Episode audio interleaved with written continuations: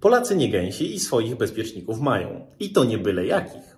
Ostatnio zespół CSIRT Urzędu Komisji Nadzoru Finansowego, czyli grupy ludzi odpowiedzialnych za bezpieczeństwo w sieci w kontekście finansowym, podzielił się analizą malware wymierzonego w Polaków.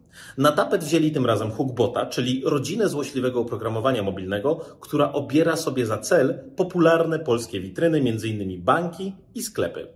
Pełną ich listę znajdziecie w źródle i tam też pokazany jest prawdziwy proces infekcji okraszony screenshotami z podrobionych stron.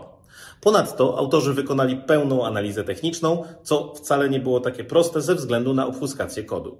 Tradycyjnie jest też sekcja Co robić i jak żyć, traktująca o specyficznych uprawnieniach na Androidzie oraz ustawieniach, które umożliwiają infekcję.